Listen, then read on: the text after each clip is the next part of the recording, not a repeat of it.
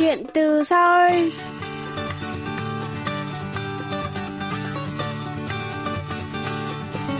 Xin chào quý thính giả, tôi là Hương Cao và đây là chuyên mục Chuyện từ Seoul phát trên đài phát thanh quốc tế Hàn Quốc KBS World Radio. Tuần này, chúng ta sẽ trò chuyện với cô Song Yuri, người Hàn Quốc có nhiều năm sinh sống và học tập tại thành phố Hồ Chí Minh, Việt Nam. Cô hiện là giáo viên của khóa học chuyên sâu chuẩn bị cho kỳ thi hướng dẫn viên thông dịch du lịch tiếng Việt. Trong chương trình ngày hôm nay, chúng ta cùng trò chuyện với cô Song Yuri về công việc giảng dạy tiếng Việt và sáng tạo nội dung trên Naver Cafe và YouTube nhé.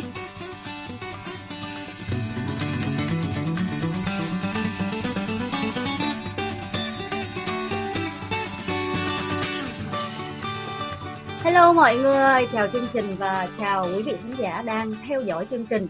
Mình tên là Yuri, Sun Yuri và lúc nhỏ thì là nhiều bạn Việt Nam đã gọi mình là Seri tại vì là Yuri Seri à, và mình đã từng sống ở Sài Gòn trong khoảng 14 năm và đang dạy tiếng Việt và phiên dịch tiếng Việt lẫn tiếng Hàn à, song phương à, trong khoảng 17 năm và hôm nay mình rất là vui được gặp bạn Hương và gặp chương trình và gặp các uh, bạn khán giả À, và được biết là cô đã sang Việt Nam sinh sống khi chỉ 14 tuổi thôi. Vậy cô đã bắt đầu học tiếng Việt à, như thế nào ạ?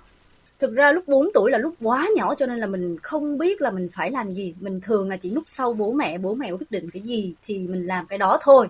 Cho nên là lúc nhỏ thì ờ, mình cũng là bố mẹ bắt học thôi. Nhưng nhưng mà thực ra thì lúc nhỏ lúc 4 tuổi mình qua Sài Gòn thì Sài Gòn cũng không có gì để chơi. Nên mình cảm thấy rất chán, nên mình đã năn nỉ bố mẹ là cho đi học sớm một chút.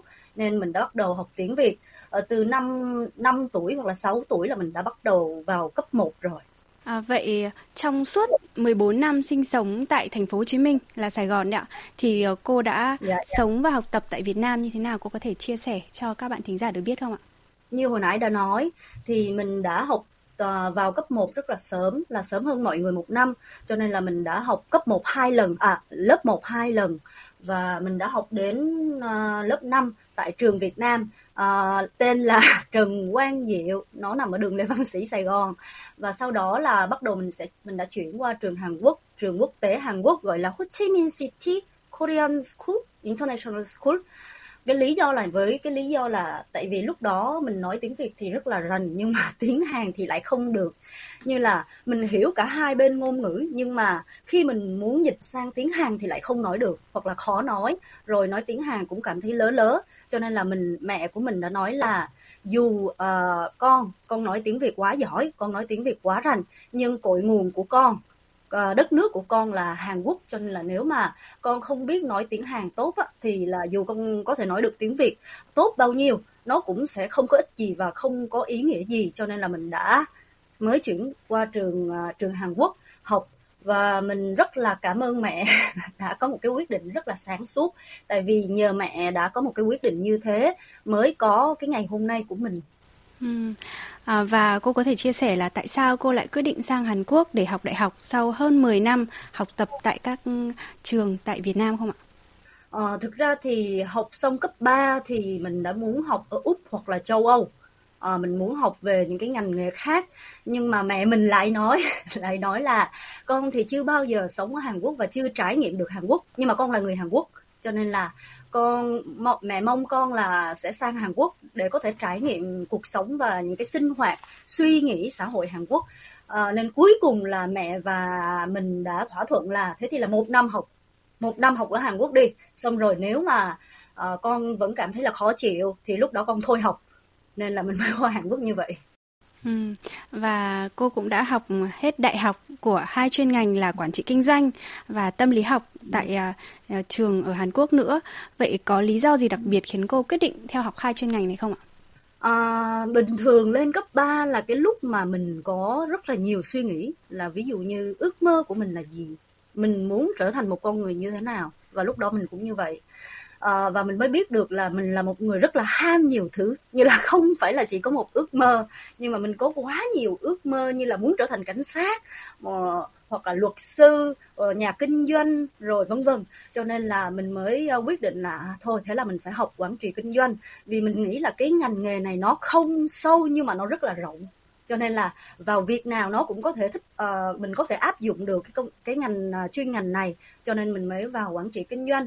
Còn tâm lý học thì từ nhỏ mình đã rất là quan tâm đến những cái suy nghĩ của con người.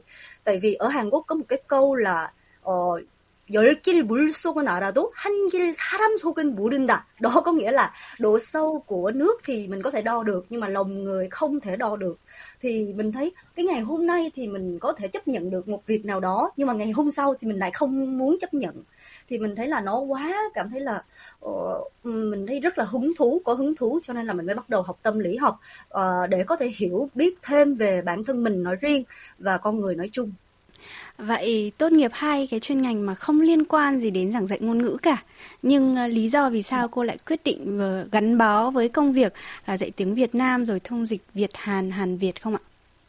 À, việc thông dịch Việt Hàn rồi ờ, việc giảng dạy thì là mình đã học, mình đã bắt đầu làm việc đó từ cấp 3 rồi. À, thì à, mẹ mình thì luôn luôn nói với mình là à, học xong cấp 3 là mẹ bắt đầu là không hỗ trợ cái gì hết tiền bạc con phải tự quyết định lo lấy. Cho nên là từ nhỏ là mình đã bắt đầu làm việc đó nhưng mà mình thấy nó rất là hợp với mình và mình cũng đã rất là vui khi mình luôn phiên dịch và giao tiếp với nhiều người và giảng dạy nhiều người. À, và à, mọi người đều nghĩ là quản trị kinh doanh và việc à, ngành tâm lý học nó không hề liên quan đến cái việc mình. Nhưng mà theo mình nghĩ riêng á, thì mình nghĩ nó có quan tâm rất là sâu sắc. Tại vì quản trị kinh doanh đã giúp mình có thể xây dựng được thương hiệu cá nhân và cũng có thể giúp mình có thể giảng dạy và phát biểu tốt hơn. À, còn tâm lý học thì giúp mình có thể giao tiếp tốt với nhiều người hơn và cũng giúp mình là biết được là bản thân mình thích cái gì. Cho nên là mình nghĩ là hai cái chuyên ngành này nó rất là hợp với công việc của mình bây giờ và hiện tại thì cô cũng đang là giáo viên giảng dạy khóa học chuyên sâu, chuẩn bị cho kỳ thi hướng dẫn viên thông dịch du lịch tiếng Việt Nam của Hiệp hội Hướng dẫn viên thông dịch du lịch Hàn Quốc. Vậy mời cô có thể chia sẻ đôi nét về khóa học này không ạ? Ok, cái chương trình mà hướng dẫn viên du lịch uh, thông dịch uh, Hàn Quốc đây là đây được uh, Bộ Văn hóa Thể thao Du lịch uh, hỗ trợ và Hiệp hội hướng dẫn viên du lịch Hàn Quốc chủ trì. Uh, ở đây có hai khóa học, một khóa học là dành để thi Flex tiếng Việt. Thi Flex tiếng Việt là để có thể nó là một cái cơ bản, cái tiêu chuẩn cơ bản mà mình có thể thi được cái bằng này. Uh, sau đó là bắt đầu có thêm một cái chương trình nữa là là chuẩn bị cho phỏng vấn tiếng Việt, tiếng Hàn để có thể lấy được bằng này thì mình tổng cộng có hai chương trình và hai khóa học như thế này.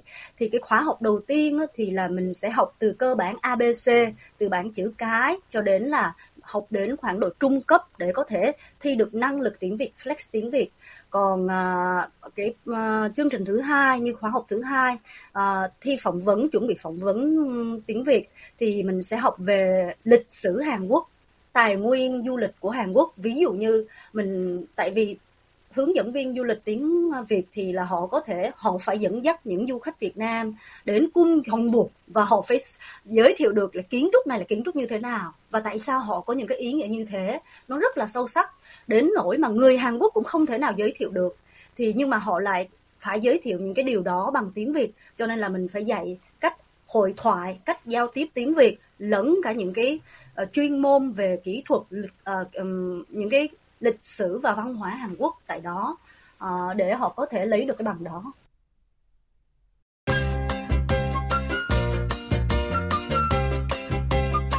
Quý thính giả đang lắng nghe chuyên mục Chuyện từ Seoul với khách mời là cô Song Yuri, người Hàn Quốc có nhiều năm sinh sống và học tập tại thành phố Hồ Chí Minh, Việt Nam. Mời quý vị tiếp tục lắng nghe.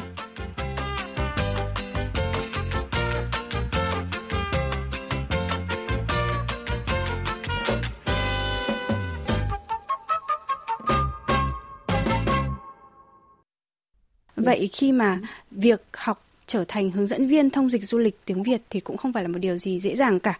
Vậy cô có điều gì muốn nhắn nhủ đến những người đang quan tâm đến công việc này không ạ? Theo mình thì là cái việc hướng dẫn viên này nó rất là quan trọng tại vì uh, du khách nước ngoài họ sẽ giao tiếp uh, uh, du khách nước ngoài sẽ có một cái ấn tượng về Hàn Quốc hoặc là họ cũng sẽ xây dựng về đất hình ảnh về đất nước Hàn Quốc thông qua những hướng dẫn viên. Cho nên là hướng dẫn viên không không thể truyền đạt sai thông tin về Hàn Quốc. Nhưng mà tại vì nhiều người á tại vì mình thấy là nhiều người họ nghĩ là mình họ họ có thể nói tiếng Việt rành thì họ có thể làm được việc này. Nhưng mà mình không nghĩ như vậy. Họ phải có một cái uh, trí thức am hiểu sâu sắc về lịch sử của Hàn Quốc và cũng như lịch sử và văn hóa của nước du khách nữa tại vì như vậy cái giao tiếp nó mới tốt hơn được và du khách mới có thể hiểu biết thêm về Hàn Quốc rõ hơn được cho nên là mình mong là họ sẽ không ngừng nỗ lực để học hỏi nhiều hơn và được biết thì cô cũng đã ra mắt quyển sách hướng dẫn cần thiết dành cho những người chuẩn bị tham gia kỳ thi này. Cô có thể giới thiệu cho thính giả được biết về quyển sách này không ạ? Ban đầu à, bên hiệp hội à, nhờ mình à, dạy cái khóa học này thì mình cũng rất là băn khoăn. Tại vì mình nói tiếng việt thì không sao giảng dạy cũng được nhưng mà mình không có trí thức nào á về lịch sử hoặc là kiến trúc của Hàn Quốc cả. Như là mình nói thì được nhưng mà mình không thể giải thích về cung chong Búc cho nên là mình đã cố gắng học rất là nhiều. Và trong 3 năm mình đã học và giảng dạy và mình đã uh, bỏ tất cả những cái kiến thức của mình vào cái cuốn sách đó cho nên là nếu mà uh, đối với những bạn nào mà đang chuẩn bị phỏng vấn uh, hướng dẫn viên du lịch tiếng Việt thì sẽ rất cần thiết về cuốn sách đó và nó cũng sẽ giúp ích cho những bạn ấy rất là nhiều và uh, cô cũng đã bắt đầu chia sẻ những cái thông tin về việc học tiếng Việt này rồi cuộc sống văn hóa hay là du lịch Việt Nam trên Naver Cafe và trên YouTube nữa ừ. thì cô bắt đầu cái ừ. việc chia sẻ thông tin của mình từ khi nào ạ? Naver Cafe thì là từ năm 2015 à, ờ, lúc đó là mình mới bắt đầu tốt nghiệp trường đại học thì mình cũng muốn làm một cái gì đó mà giúp ích được cho người khác giúp uh, giúp cho người khác có thể học tiếng Việt tốt hơn. Cho nên là mình đã làm Naver Cafe. Còn YouTube thì mình nghĩ là mình làm được khoảng 2 3 năm rồi. Uh, thì Naver Cafe và YouTube đều là cái uh, nền tảng mà mình muốn giúp cho người Hàn Quốc có thể học tiếng Việt tốt hơn và họ có thể tại vì mình không có một cái không gian nào mà có thể hỏi được những cái hỏi những cái vấn đề của mình uh, về tiếng Việt hoặc là sinh hoạt tại Việt Nam. Cho nên là mình muốn làm ra một cái không gian nào đó mà mình có thể dễ dàng nói chuyện và học hỏi với nhau uh, chia sẻ thông tin với nhau. Cho nên là mình đã làm ra Naver Cafe và YouTube. À, vậy cô có thể chia sẻ là đối tượng theo dõi Naver Cafe và YouTube của cô có sự khác biệt như thế nào? Đối tượng là những ai ạ? Ừ, Naver Cafe và YouTube thì mình thấy là gần gần giống nhau. Tại vì bình thường là khi mình làm ra một cái video clip trên YouTube thì mình sẽ tải lên cả Naver Cafe. Cho nên là bình thường là đối tượng thì giống nhau. Thì hầu hết mình thấy mình đã uh, tìm uh, xem cái cái bảng thống kê thì mình thấy là cũng khoảng là 90% là người Hàn Quốc mà họ sống tại Việt Nam hoặc là họ muốn họ họ muốn sống ở Việt Nam. Còn 10% là các du học sinh à, Việt Nam tại Hàn Quốc họ cũng theo dõi. Và mình thấy là các bạn ấy à, muốn xem là người Hàn Quốc thì thường giảng dạy như thế nào và cách nào nó hiệu quả. Cho nên là mình thấy các du học sinh à, Việt Nam thì là thường xem YouTube của mình là để như vậy. Còn uh, Naver Cafe và YouTube thì thường là những người Hàn Quốc uh, muốn học tiếng Việt thì là họ đều uh, qua đó uh, giao tiếp với nhau. Và cô cũng đang thực hiện một dự án có tên là học tiếng Việt qua bài hát trên kênh YouTube của mình. Cô có thể giới thiệu đôi nét về dự án này không ạ? À, ok. Uh, thì như là mọi người đều biết thì mình rất là muốn giúp cho mọi người là làm sao họ có thể học tiếng Việt dễ dàng hơn, thoải mái hơn, không bị xì stress và học nhưng mà nó không giống như là học, giống như là chơi và mình đã suy nghĩ rất là nhiều. Uh, làm sao mình có thể làm ra một cái chương trình như vậy? Và mình thấy là âm nhạc á, thì không thể tách rời với cuộc sống của chúng ta. À, mỗi khi mình cảm thấy buồn thì âm nhạc sẽ giúp ta um, đỡ buồn an ủi an ủi cuộc sống của mình hơn. Còn khi mỗi khi mình cảm thấy vui thì nó lại giúp mình vui hơn. À, cho nên mình mới chọn âm nhạc để làm ra một cái uh, cách học chương trình học mới.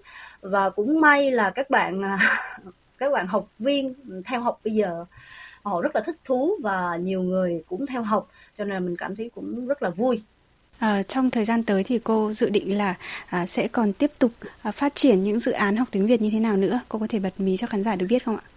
À, thực ra thì bây giờ mình đang chuẩn bị một cái dự án là học à, một tuần học 7 phút thì là à, một tuần học 7 phút là đủ À, đó là 7번이면 충분해. Đó là một cái chương trình mới mà để dành cho um, các học học viên nào mà muốn học tiếng Việt mỗi ngày nhưng mà họ không có ý chí hoặc là họ họ không thể nào mà học được thì họ sẽ uh, thông qua cái chương trình này họ có thể học mỗi ngày tiếng Việt mỗi ngày một câu tiếng Việt trong một phút uh, mình đang làm trong cái chương trình đó để các uh, những những người mà muốn theo học tại Hàn Quốc và Việt Nam có thể theo học.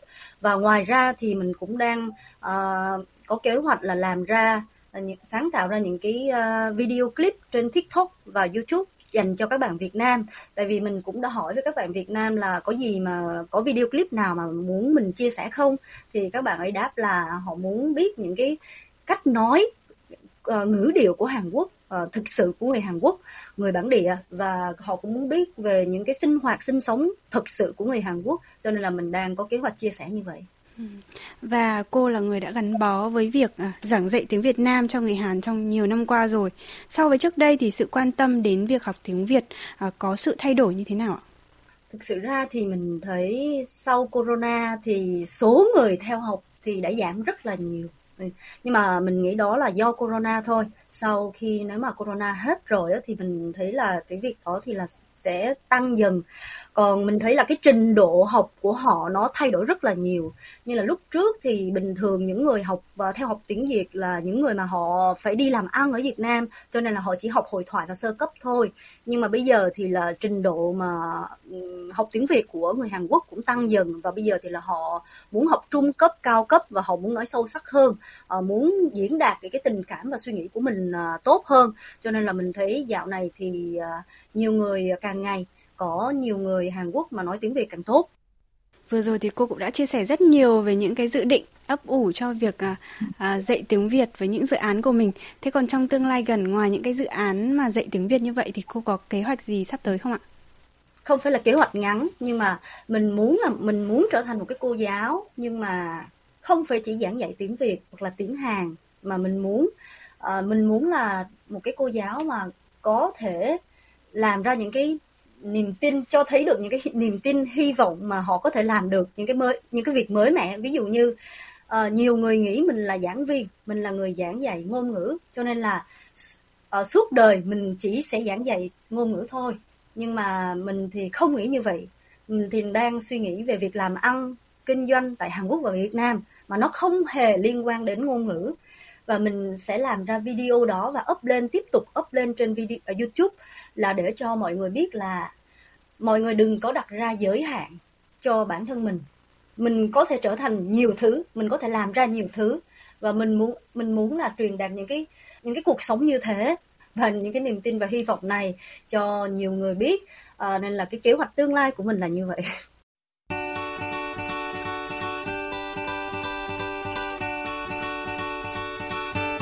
Quý thính giả thân mến, chuyên mục chuyện từ Seoul tuần này xin được khép lại tại đây. Hương Cao xin chào tạm biệt và hẹn gặp lại quý thính giả trong chương trình lần sau.